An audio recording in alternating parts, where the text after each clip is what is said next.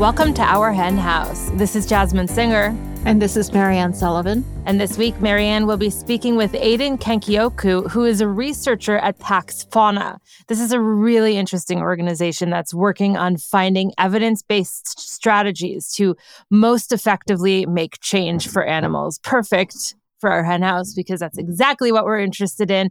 Aidan is pulling together evidence to explain the power of these movement strategies and how they can be most effectively deployed for animals. And I know that's something that you've been thinking a lot about lately was is theory of change and strategy yeah. and all of that. So this was a perfect time for this interview to land in your lap. I mean, of course, we're always thinking about those things, but it's been particularly strong on my mind of late uh, you know, I guess like after you've been doing this for a while, I don't want to get into anything dark, but after you know, you wonder like, is what we're doing the right thing? Is there any way to do this? Is there any is there a way to to change the world for animals? Like, are we just doing the wrong thing? Why is this happening? Why do all these people, all of these people who seem to care about animals keep contributing to this. And, you know, it's easy to understand why the industries do it. There's money in it. There'll always be somebody to do something that there's money in. I want to hear from everybody who's doing things that either are effective or they think are going to be effective or, yeah. or just have ideas. We need more ideas. And Aidan was a perfect person for that conversation. Good. Well, I can't wait to hear it. And I know that you have uh, a lot of reasons for being interested in this. I mean, of course, it's your life's work. But aside from that small detail, you have a talk coming up, I think, this week, right? Is it this week? Yeah. Well, by the time this podcast goes up, it will be last week. okay. Tell us about it. That's exciting. I'm excited. I know you're anxious about it, but that's you. Tell us about it. It's a program that's putting put together at Rutgers Law School and it's in honor of Sherry Colb, uh, Professor Sherry Colb, who, of course, was our dear friend and who taught at Cornell Law School. And she had taught previously at Rutgers Law School, so that's why they're doing the program there. And a bunch of people have been brought together to write papers and do presenta- short presentations, and then Q and A's and conversations on the issues that she was very interested in. And of course, the particular issue that I was invited to talk about was animal rights. I like to think that was the issue that she was most interested in, though I know she was she she was passionate about many things, particularly feminism, abortion rights, etc. So I'm nervous. Like I, I I don't want to misrepresent anything she said because a lot of the article is about her, but it's also about exactly what you were just talking about about theories of change, how there's all these different theories of change in the movement. I tried to sort of sort them out you know, I don't know what one's going to be successful, but I focused specifically more than on the other ones. On DXE's theory of change, which, is, you know, is if you listen to the podcast and to the Animal Law podcast, you know, is something I've been you know, really, really interested in for a long time because it's such a high risk strategy. All these people getting arrested and trying to argue within court that the reason that they saved these animals was because they wanted to save these animals. And that means they weren't breaking the law. I, I just wish I had Sherry here to talk to about it instead of having to present this at a memorial. But I think it's a really interesting topic. I hope I can do it justice. Uh, you know, I am very nervous about it. Well, you get nervous. It's part of yeah, your process. I, and I, I read it and I think it's utterly fantastic. So I hope that after you give it, you'll share some pieces of it with our listeners. And I, you know, you'll be you'll be fabulous, undoubtedly. It's weird because in some ways I get so nervous. And then in other ways, I get closer and closer to the point in my life where I just have no fucks to give anymore. Like I've been doing this for so long and people just seem so brain dead about it that what is the point of getting upset or nervous about anything? How can anybody else in the world be right when they don't even recognize this is an issue? So, yeah, I'm kind of trapped between those two mindsets.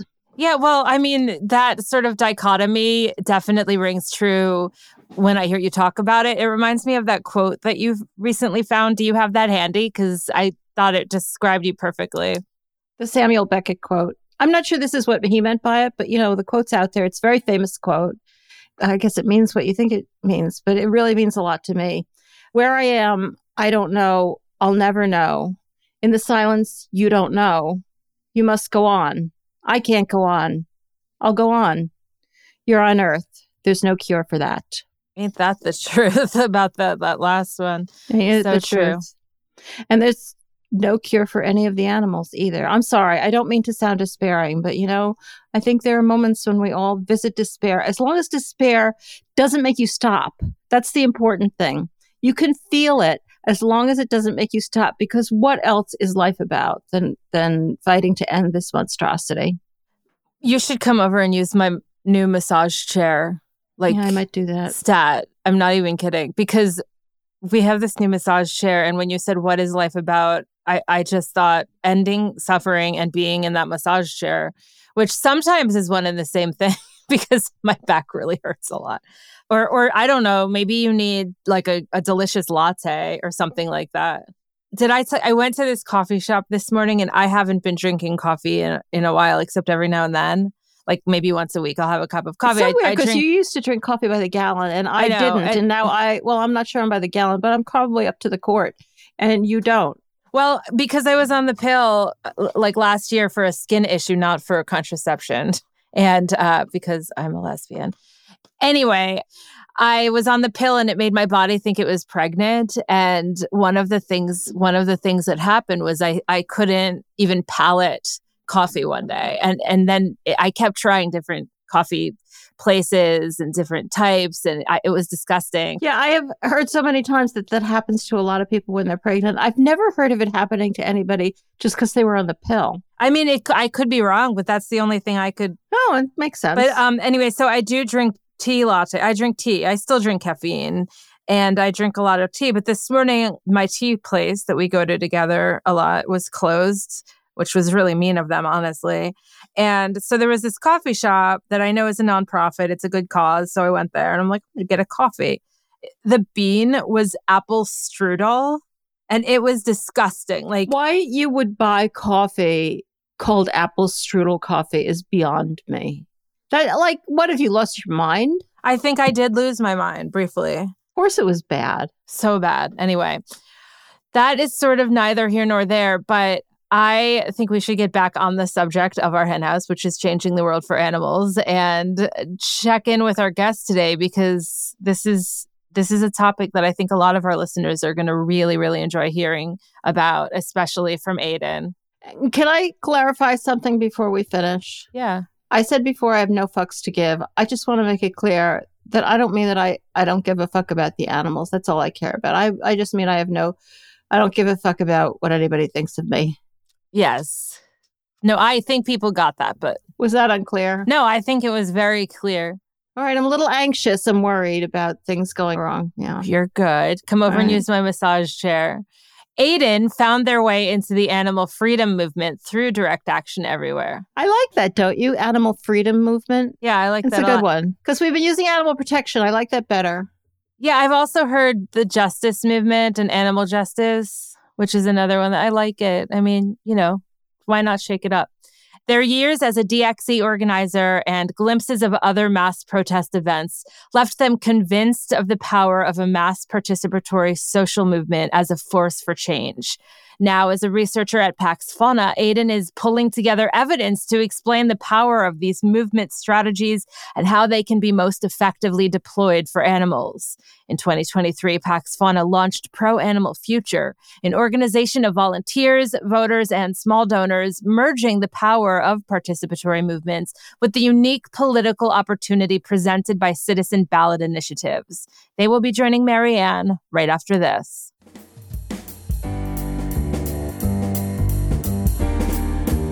Social media has become such an important part of almost all of our lives. So please make our hen house part of that social media experience for you. You can like us on Facebook, you can follow us on Twitter or Instagram. We try to post some news stories to help you keep up to date on what's happening in the world for animals. You can also find us online, of course, uh, on our website, ourhenhouse.org, or you can email us if you have some concerns or questions or something you'd like us to discuss on the podcast. Let us know. Info at ourhenhouse.org. Welcome to our hen house, Aidan. Thank you, Marianne. I'm so glad to be here. I am thrilled to have you here because I have been reading about Pax Fauna. I'm very excited about what you're doing. And I hope you're the ones who are going to find the answer of how we do this, how we like change the entire world. We we actually already found it. Um, it's all yeah, all solved. Yeah. This interview is yeah. going to be very powerful. Yeah. I can see. All right, we have the answer. All right, so let's just start for people who aren't familiar with Pax Fauna, and I really encourage anybody who isn't to go on the web and like look at what you've been writing and look at what you're working on, because we're not going to be able to cover it all today. But just the nutshell version. What is your mission? Well, let's see. Our mission statement has even evolved. We're a young organization, so I think that's natural. It's something like Pax Fauna exists to build a more effective grassroots animal movement in the United States using research. So that initially came out of uh, three of us who were organizers with Direct Action Everywhere and were really inclined towards that sort of style of activism, which both alludes to the sort of disruptive style, but also really a focus on community organizing and the number of people involved in the movement. So what I call like mass participatory volunteer organizations. Just there are some words around. So that was really where we started. And we had encountered some kind of consistent limitations in that space where we had a theory of change and it wasn't quite panning out. And so we decided to step back and see if we could come up with some avenues of research that could help address those limitations and see if we could find ways to overcome those. Over time it's you know evolved. I think as we found answers to those questions new questions have arisen and we are in a place that's a little different than we necessarily expected but i think more that we didn't know where we would end up. And now as we've you know found exactly we're going to be focusing on it's gotten more specific which i'm sure we'll talk about well, I, I mean, I think it's very exciting to find anybody in the world who actually learns stuff and changes their, their focus. That doesn't happen very often people usually get stuck in a way of doing things and stay there. I definitely get the feeling that you are not the type of person who wants to spend all your time criticizing what others are doing. You seem to avoid that, but but could we just start off maybe by identifying what aspects of what the current animal protection movement is doing that maybe you're not as effective as they should be and you think there could be progress? Okay, so I can start with something that I think is pretty concrete and then we might move into things that take a little bit more effort to wrap our heads around. So, one thing I feel like I can say pretty confidently now, based on some of our research, is that the focus on veganism in terms of individual consumer change was important to get us to where we are, but is maybe increasingly something that's holding us back from going to where we want to go. So, one big thing that we've been working on over the last few years is a lot of public opinion and messaging research, and that's involved bringing in lots of just ordinary meat eaters. We recruit off of Reddit and bring them in for interviews and focus groups. And we've seen definitely confirms what other research has found. Like there's you know surveys. I think some of our own research was inspired to begin with by these surveys where you can find if you ask people if they would these are surveys of the American public if they would support something like a ban on slaughterhouses, you'll get you know 48% of people saying that they support that. when and you know it's so crazy, isn't it? Right, and it's hard to puzzle out what's going on there, and you don't we don't know what's going on there when we ask just in a survey. We can't ask follow up questions. So that was really the point of our research is to say what's going on when, you know, in the same sample of people, of course, 98% of people agree with the statement, whether to be vegetarian is a personal choice and no one can tell me what to do. And as animal advocates, obviously we see like that it seems like there's this huge contradiction there. And it's very frustrating for us. So we wanted to ask people, actually, can you explain to us why you can say yes to both of those things? And it turns out there's actually, you know, a pretty logical explanation. At least it's intelligent and logical from the perspective of the people that we're asking, which is that they don't feel that they have any power. They don't feel that their individual consumer choices matter very much. And beyond that, when they're thinking of themselves as an individual consumer, certain values are attached to that identity. So one identity that pretty much everyone has in modern society is as a consumer. And that comes along with certain values of personal choice and freedom and autonomy. And when we activate that consumer lens, those values that come out are really antithetical to our goals as animal advocates. And the, in the same moment, those values create a, a, sense of futility for people that they feel ultimately powerless as consumers to have any influence over what corporations are doing. So, what we think was really the difference between those two questions would you support a ban on slaughterhouses versus, you know, is it a personal choice whether to be vegetarian or not? Is what we'd call the shift from this consumer lens to a civic lens, where we're asking people to think of themselves not as consumers, but as voters, which is another identity that everyone holds that comes along with a different set of values. And as voters, people are much more willing to think about collective good, how policy is affecting other people, not just themselves, people feel a lot more powerful. They feel like they're more of a sense that what they do as voters can impact the world because they're coming together and they feel, you know, it's it's through collective action rather than individual action. We think that if we can as animal advocates can shift to engaging the public in that civic lens and convince the public to see our cause as a political movement rather than as a sort of weird dietary preference that some people have. That alone can sort of unlock a huge amount of public support that's out there waiting, you know, latent in people's hearts and minds that we're currently not tapping into. That's so interesting. Jasmine and I have been giving a talk for probably 10 years at VegFests. And one of the things that we always said was just kind of keys into this. And it really resonates for me. Like t- talking about would it make a difference if you go vegan? Uh, you know, because arguably it wouldn't. It's very hard to make the argument that you have actually any impact at all on how many animals are killed. But we always likened it to voting. You know, people vote doesn't mean that their individual vote is going to make the difference, but we all know that collective action can matter. That really resonates with me a lot. So, how does this intersect with the traditional framing within the movement, which I think you think has caused a lot of harm for some people, the, the rights versus welfare? Because obviously, if you're advocating for animals to people and you're not suggesting that they go vegan, there's a disconnect for me there. It's like, you know, I can't tell them it's okay to eat them, but you should, you know, care about them. That doesn't make any sense to me. And we have to come up with things that make sense for the advocate as well as for the person who's being approached. And I think the rights versus welfare really resonates with animal activists. Like, you just don't get to do any of it sure. and you can't fix it. And that really resonates with us. So, how do we come up with something that resonates with us enough for us to do it, but also manages to get past this resistance that people have? Well, first of all, I just, there's so many things about the way that you stated the question that are exciting for me and point to, I think, some really exciting maybe overlap in how we see some of these problems. Yeah, I, I, have to say, I was super excited about this interview because when I read what you've written, I was really like, oh God, I wish I'd said that.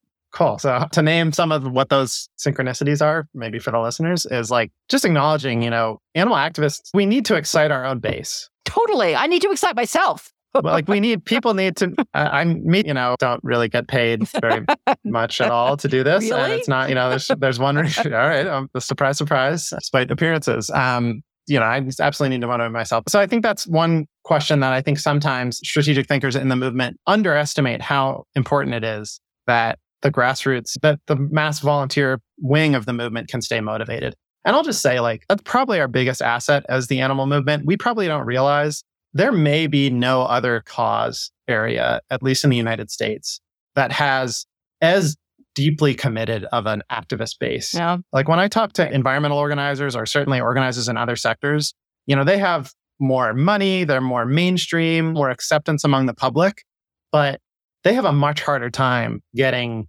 meaningful numbers of people to like actually make sacrifices for the movement. So that's a really special thing that we have, but it's not automatic. It's like, yeah, you're absolutely right. There are some initiatives that animal people, vegan activists just aren't interested and aren't going to get on board with. And so it doesn't matter.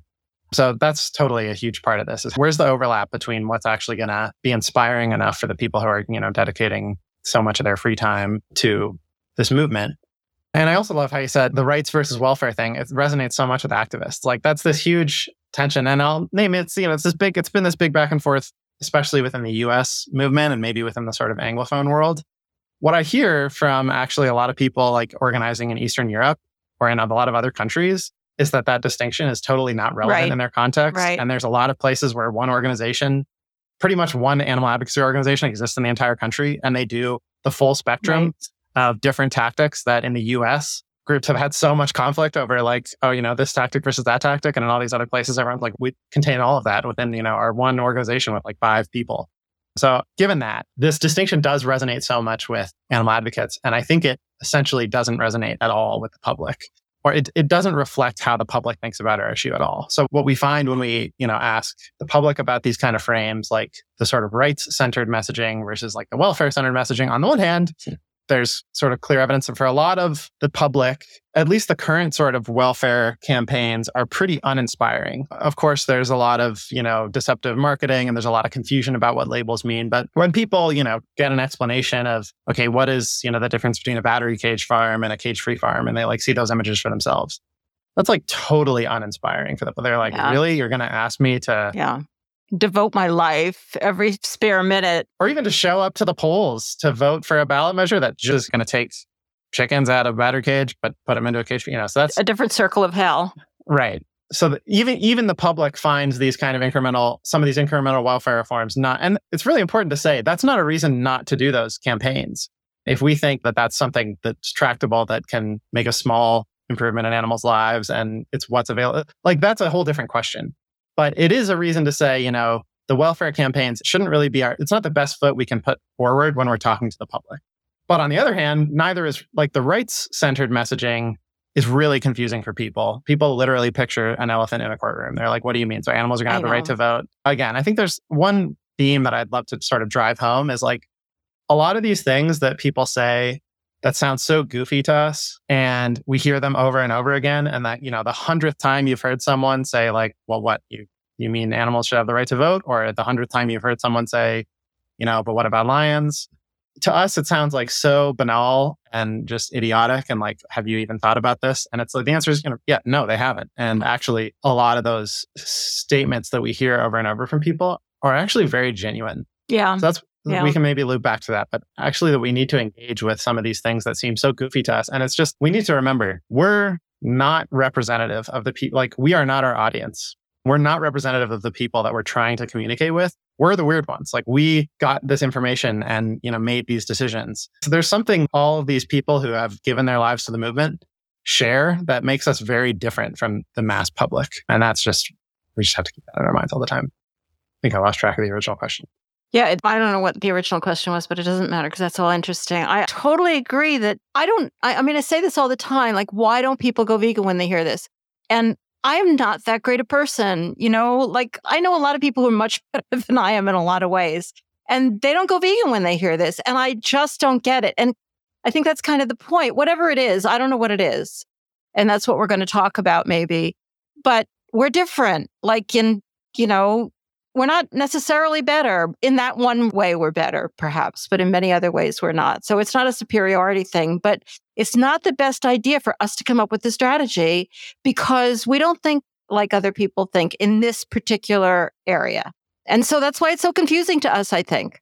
There was a some of the things that you've been focusing on, and there's so much on your website that we won't be able to cover. I highly recommend it. But I love this quote from Garrett Broad, who has been on the podcast. And he said that the animal movement has too much behavioral psych and not enough anthropology. Is that one way that we can kind of get into like what we should be moving away from? Not betraying, but moving away from as, as messaging and moving toward. Yeah, absolutely. So let me try to get it to the point where that statement can make some sense to people. And it's funny because, as I just said, and when Pax Fauna started in March of 2021, we spent the first 18 months almost singularly focused on this messaging research that I've been talking about. You know, a lot of focus groups and private interviews, and then eventually now we're doing sort of survey experiments and stuff. And this statement that Garrett made is actually like very much a critique of that kind of research and that I totally agree with. So it's a place that I've evolved, you know, and continue to evolve on. So what we mean with this idea that there's too much behavioral psych and not enough anthropology, uh, basically a different way to say it is we focus so much of our strategic thinking on how to convince individuals to get on board with what we're doing and to change their behavior to support us. A lot of people focus all of their effort on their brother. Right. Enormous amounts of effort on how to convince your family to go vegan. Like, like, don't do that. But even convincing anyone to go vegan, you're saying, eh, Well, okay. So let's explore it because it might be still about how to get your family to go vegan.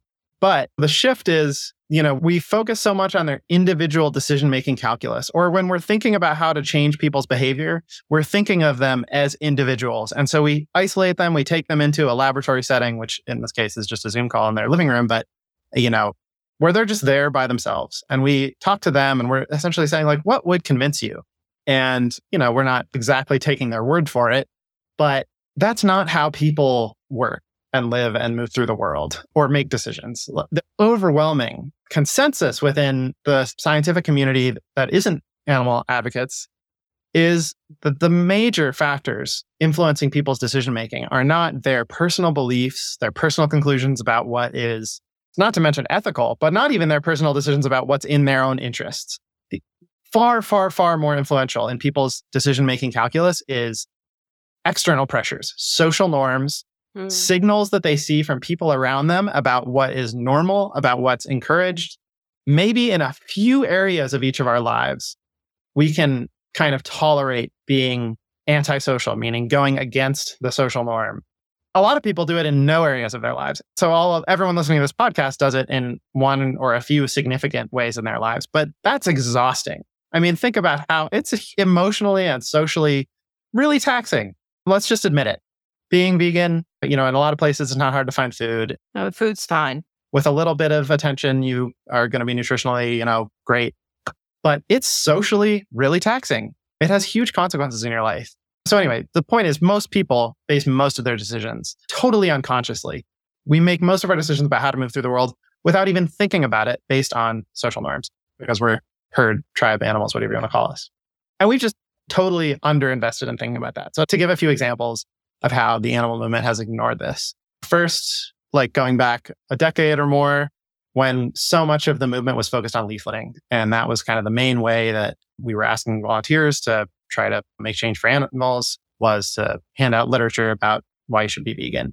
You know, this is totally focused on randomly targeting individuals, like totally individual people who happen to be walking through this mall or going to this concert right now, giving them information and hoping that they're going to change their behavior because we changed something in their own heads about this information.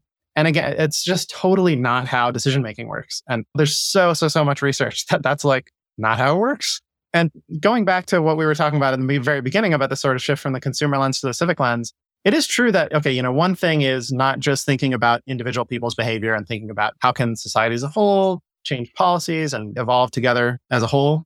So it's partly about, you know, thinking about not just how can we influence individuals, but how can society as a whole be evolving together, taking steps but there's like this middle territory where it's, yeah, I do want to influence individuals. Ultimately, I think that, you know, that's a huge part of it. Government can't ban all meat products. Right. In right. Without a lot of public support. So we do also need to be thinking at the human level of society. But even on that level, we're going about it wrong by totally focusing on like behavioral psychology. How do we psychologically change people's behavior through like persuasion or something, as opposed to how people are acting in groups? Because this is a way harder question. How can we like change the signals that people are getting in their day to day life from their friends and family? Because that's what's actually determining their behavior. So, way harder question. Bad news. It's a way harder question.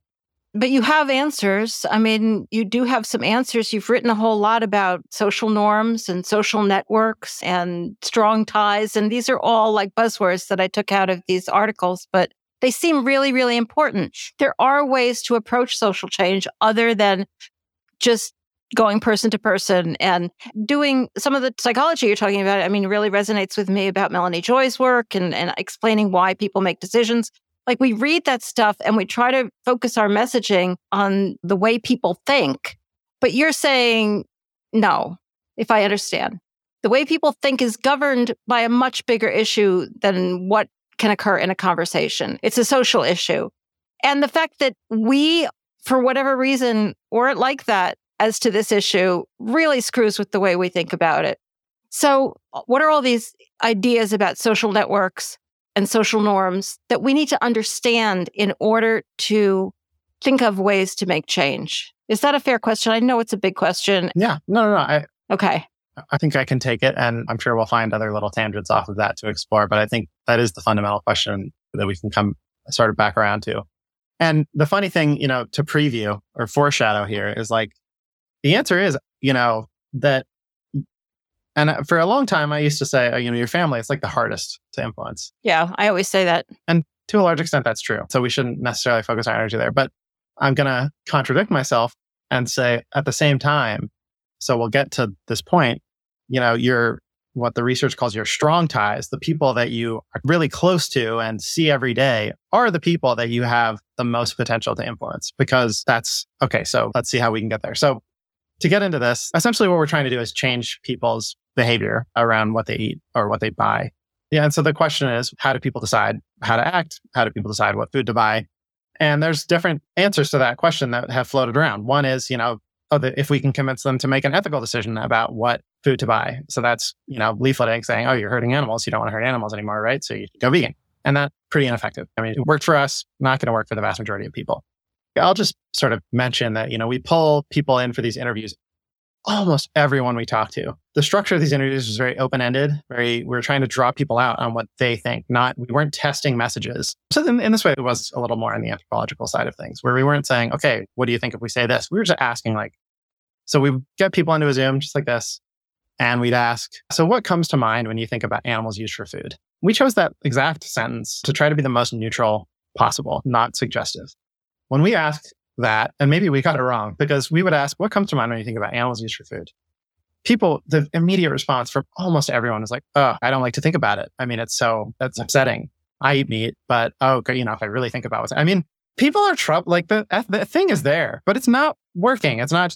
So, okay, what are some other explanations? Well, one that's bounced around a lot, which is the sort of dominant theory change in the alternative protein space, is that the key thing that's stopping people or that's informing people's current decision to keep buying and eating animals is the price of food, the taste of the food, and the accessibility, the convenience. So we can call this price, taste, convenience. This is another theory. Maybe if we can get the price and taste and convenience of alternatives to match, then that will get people to change.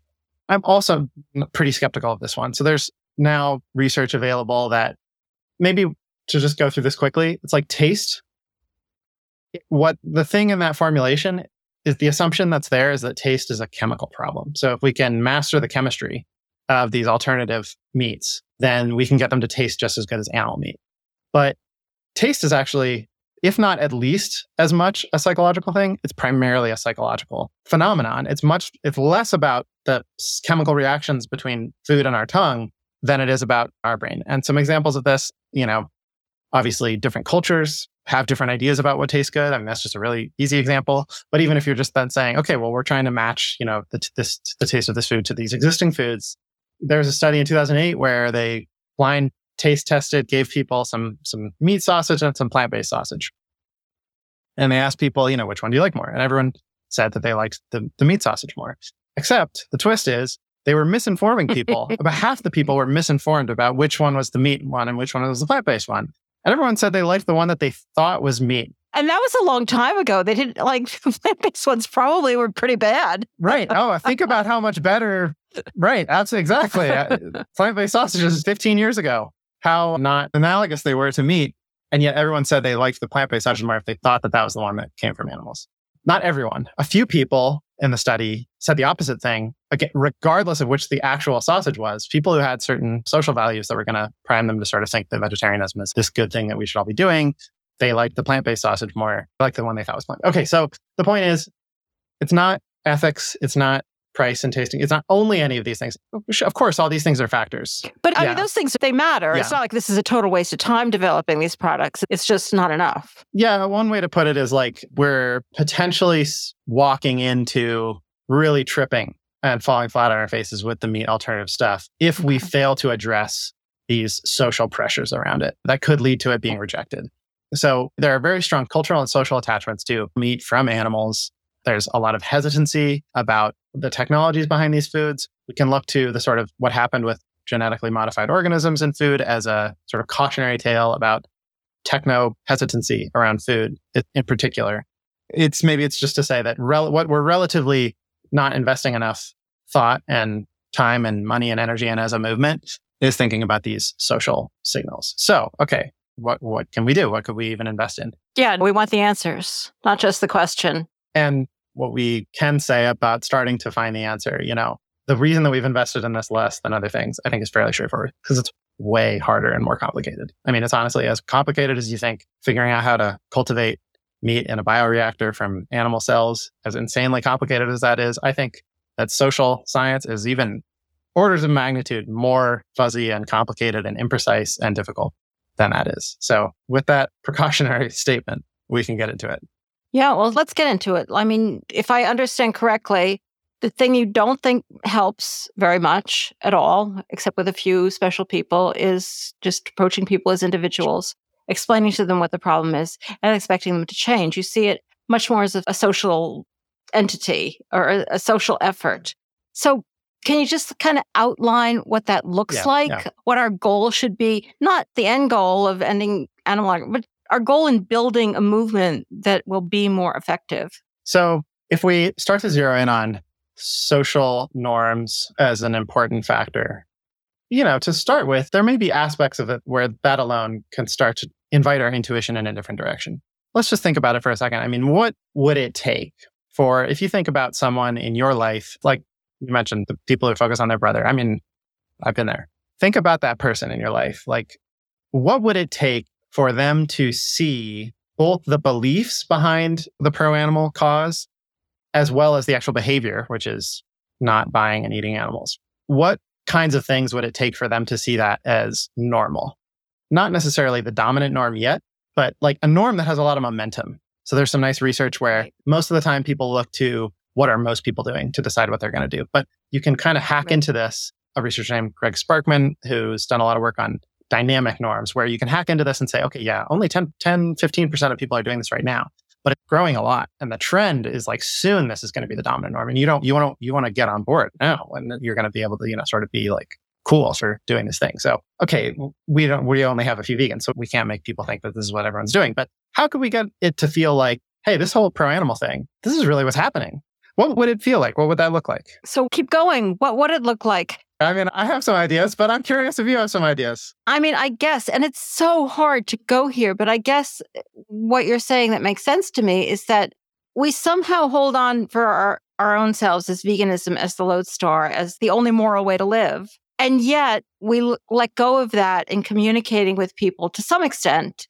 and don't make that you either love animals or hate animals and the decision is whether you eat animals. Somehow we have to like encourage them to see caring about animals is really the way to go. And, you know, I don't think people are very far from that. I think most people really care about animals. That's the crazy thing about this whole thing. We could win this thing in a minute if we could just think of the right way to do it. They're already there in their hearts, but we just have to like get over this feeling that they have that it will make them weird. And I think veganism kind of is it is both the goal and the the block. Really changing the way you eat is just for some reason it's just too much for people. Like at every single meal that they have with other people they will have to announce this thing about themselves that they're not sure they can defend that they're not even sure they want to do that they don't as you pointed out they don't want to think about it. Like as soon as like you brought up this completely innocuous question just how do you feel about about animal reserves for food or something. And they're like oh god don't ask me that. Like they don't they don't even want to go there. And we're asking them like every single meal to think about this thing that they don't want to think about. So somehow the first step would be to really just enhance their self-identity as as caring about animals without forcing us to advocate for cage-free eggs. Yeah, I think you hit on a bunch of the key things there. So I think we can find that if we just start to shift our thinking to social norms, so we have a lot of the answers, or we have some of the answers. So one way I would describe one of the things you were pointing to is like there's an information gap among the public about how much other people really do care about animals and really are concerned about what happens to animals in farms. Lots of people themselves are just really upset and distressed when they think about what happens inside slaughterhouses. But they think everyone else must not be because look, everyone's eating meat. So they don't want to Hmm, yeah. be, you know, they don't want to go out on a limb and take on that big cost. And in the research literature, there's there's a great example that looked at this with men in Saudi Arabia collecting information about how they felt about increasing rights for women. And this it was this case study where lots of men felt personally that they supported much broader rights for women, but they thought everyone else didn't. And they so they didn't want to go out and say that they did because they thought there would be social consequences for taking that position. So not everyone, but a majority of people were hiding their position about what they thought would be ethical. The majority actually agreed about what would be good, but everyone was hiding that because they all thought other people didn't think that. So one thing is how can we close the information gap for members of the public who think that they're the only one or they're in a minority for thinking that something really wrong is happening inside of slaughterhouses? Yeah, we are kind of getting there, aren't we? Like we're a lot closer to that than we used to be. I do think that people probably suspect that as vegans, we're criticized a lot or taunted. And I don't think that's really true. I mean, I'm not sure it ever was true.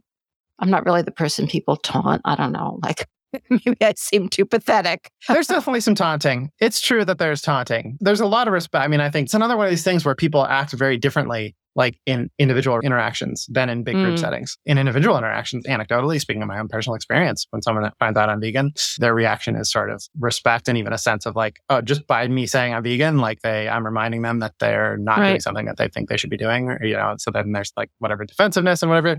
And then maybe they respond with defensiveness or they respond with like, oh, you know, I've tried or I wish I could do that or whatever, whatever.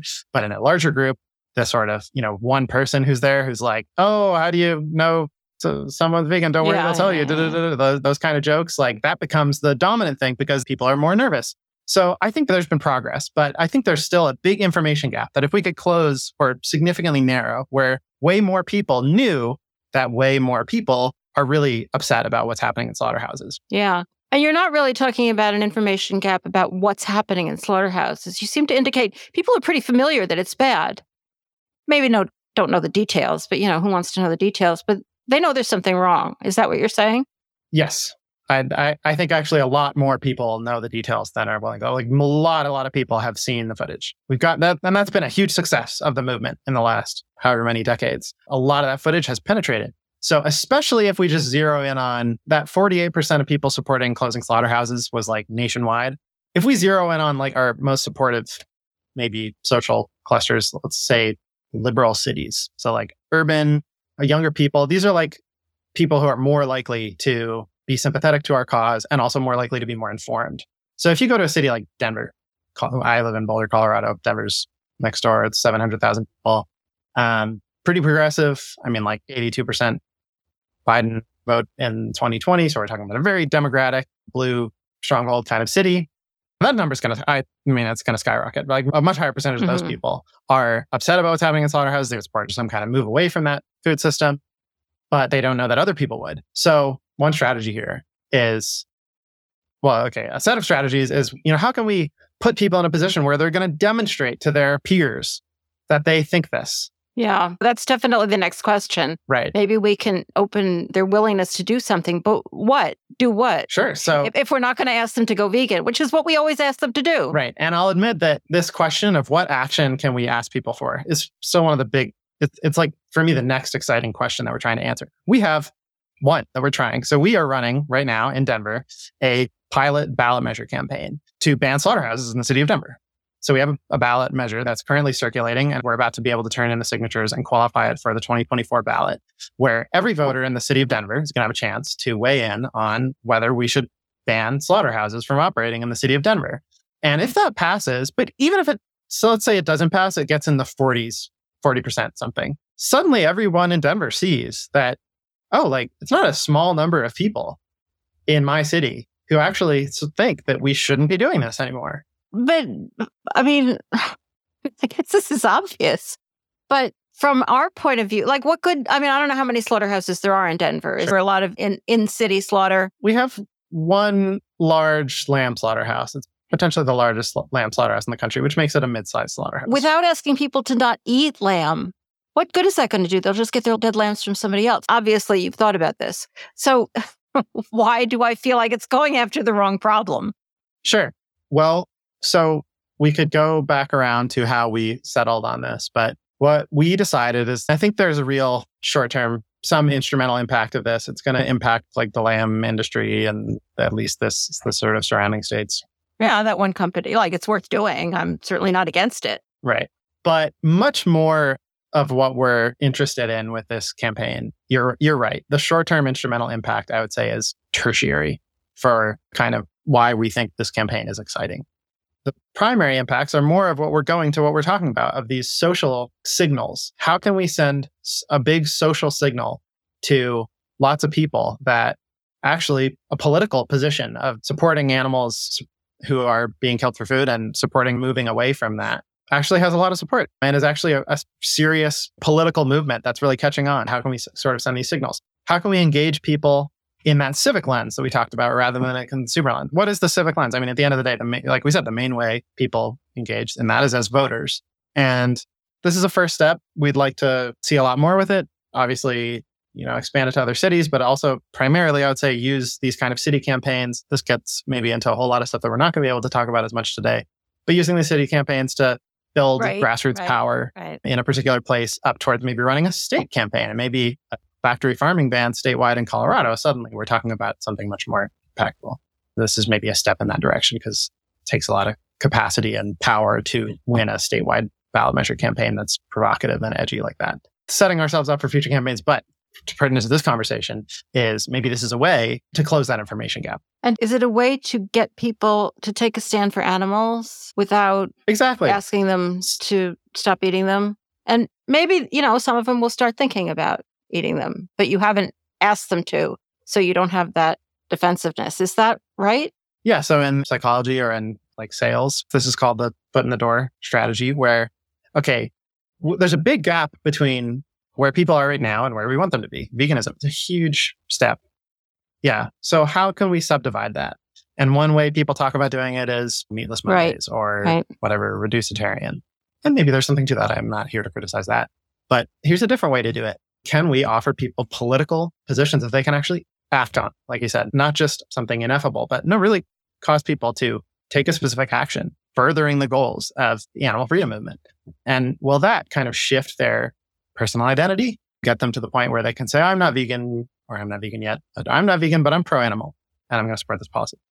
And now maybe there's this principle of consistency kicks in that I want to be more consistent. So, yeah, okay, I voted for the lamb ban, the lamb slaughterhouse ban, and now maybe I shouldn't buy lamb tonight. That's speculative. I'm not relying on this having a big impact on diet change in the short term.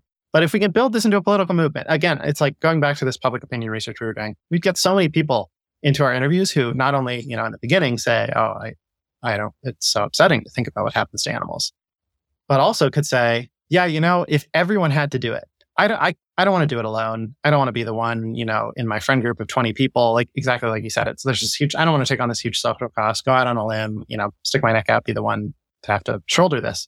But if everyone had to do it, I'd support that. That'd be a good thing. I mean, I think we have some, we have all these quotes from people who are like, oh yeah, I mean, if you put a bunch of people in a room and they have to talk about this and, you know, everyone's going to come around to a yes. Like this is just common sense. This is what we should be doing. Oh, there's a 400% tax on meat tomorrow. Well, no more hamburgers. I mean, these are all, I'm just like spitting off some quotes from. So maybe there's a path to really radical change for animals that doesn't go th- primarily through people going vegan in larger and larger numbers, but instead goes through turning this into a political movement where people are putting the onus on government policy to prod collective action.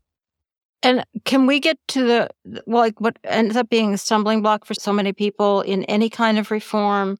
I mean, and you say it's not in Eastern Europe, but it definitely is here. And that's like this idea, which I've never embraced, that welfare reforms, I'm not sure I would call this a welfare reform. It's kind of akin to a welfare reform, make people feel better about eating animals. And therefore, they're not only not, not the right way forward, they're not only a waste of time, but they're actually harmful. I think that has been one of the most, unless it's true, and I just don't have any reason to believe it's true because I don't see why that would be true. And it seems to me that most people don't care at all, don't feel bad at all about buying factory farmed meat. So it's not like, it's not like if we tell them something, Yeah. they're going to feel better about it because they don't feel bad about it. So I've never really bought into that, but I think it is a huge worry for people that in making reforms, in telling people, oh, well, you should feel good because you voted against uh, slaughtering lambs. I do feel good. Let's go out and have hamburgers.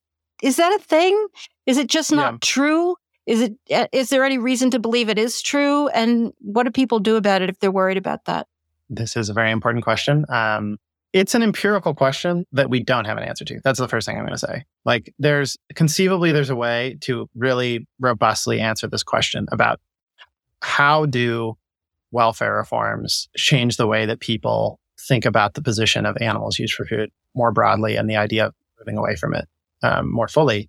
There's some evidence so far that's been collected through different research that contradicts. It's, so it's mixed results about whether it leads people to think more about actually, you know, may, maybe the Prop 12 campaign and learning about what's happening to hens in cage farms. And uh, then they do research and think, oh, cage free farms are better. And actually, more people look into reducing their consumption or it makes people more comfortable. I mean, I think you're right. It's like, well, you know, I actually do think people feel bad about what happened, but it just doesn't matter because they're still buying it. It's right. like, yeah, okay, they feel bad about it, but the, uh, the, point right. is not for people to feel shitty when they're consuming these products. The point is for them to not consume the product. So, so I don't want to brush aside those concerns because I think it's unresolved, and it could be that winning certain welfare reforms. I don't think it's decisively proven by any means, but there's a there's a logic to what we're thinking people would be thinking. Like, oh no, we made it better, and it's certainly true that the vast majority of people don't think that the solution is to get rid of animal farming completely. They think that the solution is to make it better. Now, their idea of making it better is economically, it's a fantasy. Obviously, we all know that, but but that is how they think. So, could it be sending that signal to them? Wh- what I would say is, I think whether welfare campaigns are sending a negative signal, I don't think they send the really strong positive signal that we're trying to send. So, I think that what whatever the movement's doing, what, what we're focusing our public engagement on, like fortunately, a lot of the welfare campaigns now they're targeted at corporations and corporate boardrooms. And it's actually not primarily about engaging with public opinion. And that leaves a big opening to what we should be engaging with public opinion. That's been not the theme of this whole conversation. I think that's not a controversial claim among most activists. Like, yeah, we've got to convince people to support our movement. And so it leaves an opportunity that we can really choose, you know, what kind of policies or, or asks or demands or, or narratives do we want to be presenting to the public? And I think it's correct that incremental welfare improvements probably aren't the strongest story to be telling to the public. I don't think a slaughterhouse ban in Denver is an incremental welfare improvement. I think it's a conversation about should we. That wasn't fair. I admit it. Yeah, no, it's it's okay. I mean, it's different. Some people will probably see it that way. The funny thing is, it's almost the opposite. I mean, it's more of a NIMBY thing. You know, if we're going right. to get some people on board who aren't like on board with the whole animal rights message, it's going to be like, oh, slaughterhouses shouldn't be in Denver. They should be out in the middle of nowhere. They must smell bad. Uh, yeah, right. Which there's actually been some criticism from animal activists about that choice of policy. And it's a legitimate thing. I just think the benefits outweigh that. And anything we do has pros and cons. So we have to make choices sometimes about what kind of negatives we're willing to accept. And we have to face the fact that it's a very big lift. It's a tiny little movement, and we're trying to change the way the entire world eats and has eaten for like a really long time. So we have to give ourselves a break. And a huge structural part of the economy. I mean, absolutely. Yeah. Well, I could do this all day, but you know, I have to let you go because we're running out of time. But I really encourage everybody to go read through your website because there's so much more information there. It's just so exciting to talk about somebody who's thinking strategically and in new ways and, you know, with a relatively positive outlook. So thanks so much for all of it, Aidan. and thanks so much for joining us today. Thanks, man. Yeah, I guess I just want to acknowledge to any listeners that uh, there's probably a lot of like threads that we opened that we you know didn't answer and didn't tie off. And a lot of those questions don't have simple answers. Was there anything else you want to add before i not not any one thing that's yeah. burning. It's just to say i think uh, for some of the questions that you might be left with i may or may not have an idea of what some possible answers are but i also just want to say i very much think that nearly everyone in this movement is capable of thinking through these questions. So i hope you don't feel sold out or anything. I don't think that's the case. Thanks aidan If you like what you're listening to, and I hope you do, then please consider taking a minute out of your day today to leave us a friendly review. You can do it on Apple Podcasts or on Spotify or Stitcher or on Facebook or wherever you listen to podcasts or wherever you're listening to this. The more we get out there, the more our henhouse will be in front of people's eyeballs when they're putting in search terms in their podcasts, and the more we could join forces together to elevate the voices of the animals and change the world for them. So thank you so much in advance for leaving us a friendly review. Anxieties are rising. Our first story is from Meatingplace from the Meat Business column by Gregory Bloom. New York City Mayor Eric Adams' anti meat and dairy agenda. They're upset with Mayor Adams because he doesn't want people to eat meat. And uh, but before dissecting his decisions, says Gregory, it's imperative to acknowledge his personal jury that led him to adopt a plant-based diet over a decade ago. So they're actually admitting that, they, that that that he had type two diabetes, that his health improved, and, and that that's commendable. However, it's important to remember that individual experiences and choices may not always serve as a blueprint for broad policy decisions because what he seems to be saying is that the only person in the world who's ever gotten better from a plant based diet is Mayor Adams. It's not just an individual thing, Gregory. Mayor Adams seems to hold the belief that what works for him should be applied universally, shaping public policy to align with his personal convictions and agenda. And I might, I might add, a, a whole boatload of science. Uh, so they're talking about um, a Meatless Mondays campaign, which, as far as I can tell, is you know, I Googled it and it seems to be based, as I had thought, in hospitals and schools. It puts the plant based choice first, but doesn't require the plant based choice.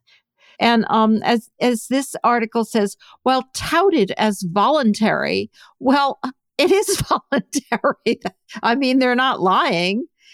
However, he believes it will inadvertently morph into a one size fits all approach encouraging individuals to go meatless on a specific day does not sufficiently account for their unique dietary needs, cultural preferences, or daily nutritional requirements. I mean, what? like it's it's on a one day and they're encouraging people. Like they're not requiring people. It's just so insanely over the top. So they're worried about that he's uh, talking about the environmental impacts as well, because it is undeniable, he admits, that the livestock industry has environmental impacts. Yeah, no shit, Sherlock. More sustainable and responsible farming practice has have the potential to mitigate these adverse effects. Well, you know, like no, they don't. And if they do, then why aren't they in place? And how much mitigate how much? You know, like it's like 2%, 5%, this will do this, this will do that. It's all nonsense. But what about the ecological footprint of plant based choices? It's not as though plant based alternatives leave no environmental impact. Well, you know, um, um, I admit that's true. They don't leave no environmental impact. But when you look at any possible study of the measurement of the comparison between the impact of meat, well, you know that. Everything we eat has an environmental impact. Well, yeah. Oh, God. Just a much less one. Um, critics like me, who are they? Other people who work for the meat industry, argues that this uh, whole anti meat and dairy agenda encroach upon personal freedoms. Did I mention that it was voluntary? And choices. Individuals should retain the autonomy to make their dietary decisions based on their values, cultural backgrounds, and personal nutritional needs. Uh, yeah, well, they do. No matter how wrong they are, they still get to choose. The prospect of government intervention in dietary choices raises pertinent questions about the appropriate scope of public health initiatives and the role of personal choice. The language in this is just so over the top. It's unbelievable. Also, he's concerned that, you know, there's this trend to play. I love this line. Uh, just brace yourself. There's a trend to place. I can't stop laughing at it, even though it's tragic. There's a trend to place the needs of the planet above the needs of people. Like, is he aware that people need the planet in order to survive? Oh my God. All right. That's enough. That's enough. I can't deal with it anymore. All right. Our second story is about Mercy for Animals. This is from wattpoultry.com. And it, you know, uh, kudos to Mercy for Animals. That's what I got to say. Mercy for Animals validates notion. It hassles restaurants. And they're talking, he, he starts off by saying uh, that when, when a restaurant or other business makes a commitment related to sourcing animal protein raised in accordance with some sort of perceived animal welfare benefit, the company will say it's due to consumer demand. Uh, and he's talking specifically about the better chick, chicken commitment, which is this very weak set of uh, set of concepts and, and behaviors for for treating chickens raised for meat just a tiny bit better and they still can't pull it off they still can't get enough companies to do it in order to, to, to source it and that's basically what this is about but he says th- this doesn't have anything to do with consumer demand. Case in point, it has been quite noticeable over recent years that many grocery store consumers prefer to purchase lower priced eggs laid by cage hens than pay more for cage free eggs. And as I constantly point out, I know I do it every week, that people won't choose to pay more themselves when given the choice because they don't think other people will do it they don't think it will have an actual impact. Uh, that's my theory anyway, which I think is a pretty good one. He believes, though, that many of us at industry events have heard or been part of discussions about he, how these purchase pledges are more motivated by pressure from animal rights groups than by actual consumer requests. This is apparently what they're saying at industry events, which of course makes it true because, you know, you only get reliable information at an industry event. He's pointing to the fact that some animal rights groups are um, honest about this, but Mercy for Animals didn't even have to tell him directly that they were hassling restaurant chains to sign and adhere to purchase pledges that align with their beliefs. You could read between the lines. So his point is, is that restaurants are not adhering to Mercy for Animals uh, demands because they're afraid of consumer backlash. They're just conceding to their demands because they've been hassled. Because, you know, restaurants are always doing that. Just, you know, no matter what anybody tells them, no matter what anybody says, they just do it. They don't even pay attention to whether it's good for their bottom line or anything. They, they just do it. You know, anybody, even crazy people come in and say, do this, they just do it. So he's talking about this press release he received um, from Mercy for Animals about TGI Fridays, you know, which is a huge chain, and and the fact that that apparently they were not complying with their commitments to this to use GAP certified suppliers because they didn't have enough of them. Then they were claiming that a lot, 45% of their chicken purchases are American Humane certified, and we know that is complete and total nonsense. As it turned out, this campaign did not go into effect because somebody from Mercy for Animals reported that after years of silence, TGI Fridays met with the Mercy for Animals corporate engagement team to discuss chicken welfare progress reporting, having learned about Mercy for Animals' planned campaign and demonstrations. And since those discussions, they committed to publishing progress and a roadmap towards fulfilling its better chicken commitment. I mean, it ain't much, but at least they got something out of them. But apparently, this guy thinks they only did that because, you know, Mercy for, Mercy for Animals is so much more powerful than TGI Fridays. That's got to be the reason. The retail companies just must be terrified that the word will get out about what they're doing to these animals. And at some point, at some point, I'll probably be dead by then. At some point, people will wake up. All right, our final story. This story kind of like I get teary by the end of it. It's not gruesome at all it's just it really touched me. And I'm not I wasn't even sure it is a, a rising anxieties um, report, but then I decided it really is because it shows how much they want to pretend that they actually care about animals.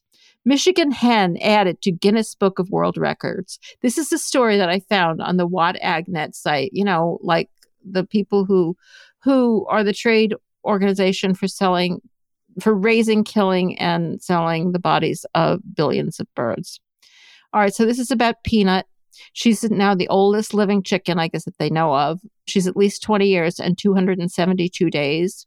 She lives with Marsi Darwin, a retired librarian, described as a doddering old lady, but she has had quite a life. Apparently, the first eight years of her life sucked since she worked as a layer and a breeder, producing eggs and offspring. Well, there's a couple of things here I want to point out.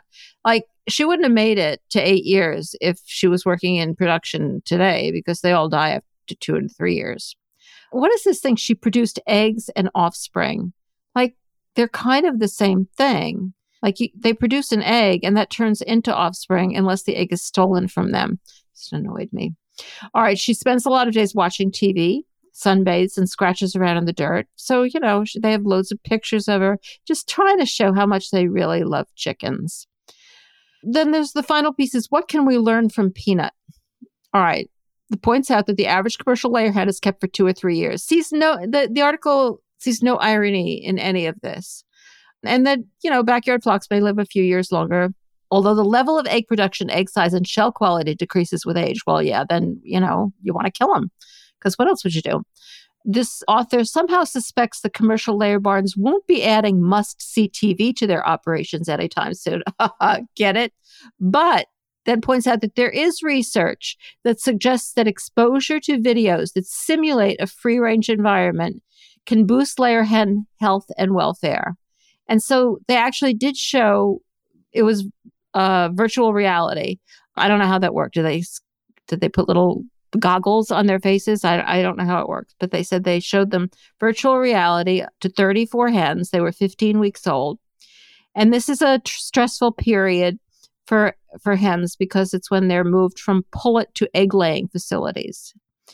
And so they they played these videos for 5 days and they were of indoor facilities but had access to outdoor scratch areas and unfenced prairies as well as groups of free-range chickens performing positive behaviors like preening, perching, dust bathing and nesting.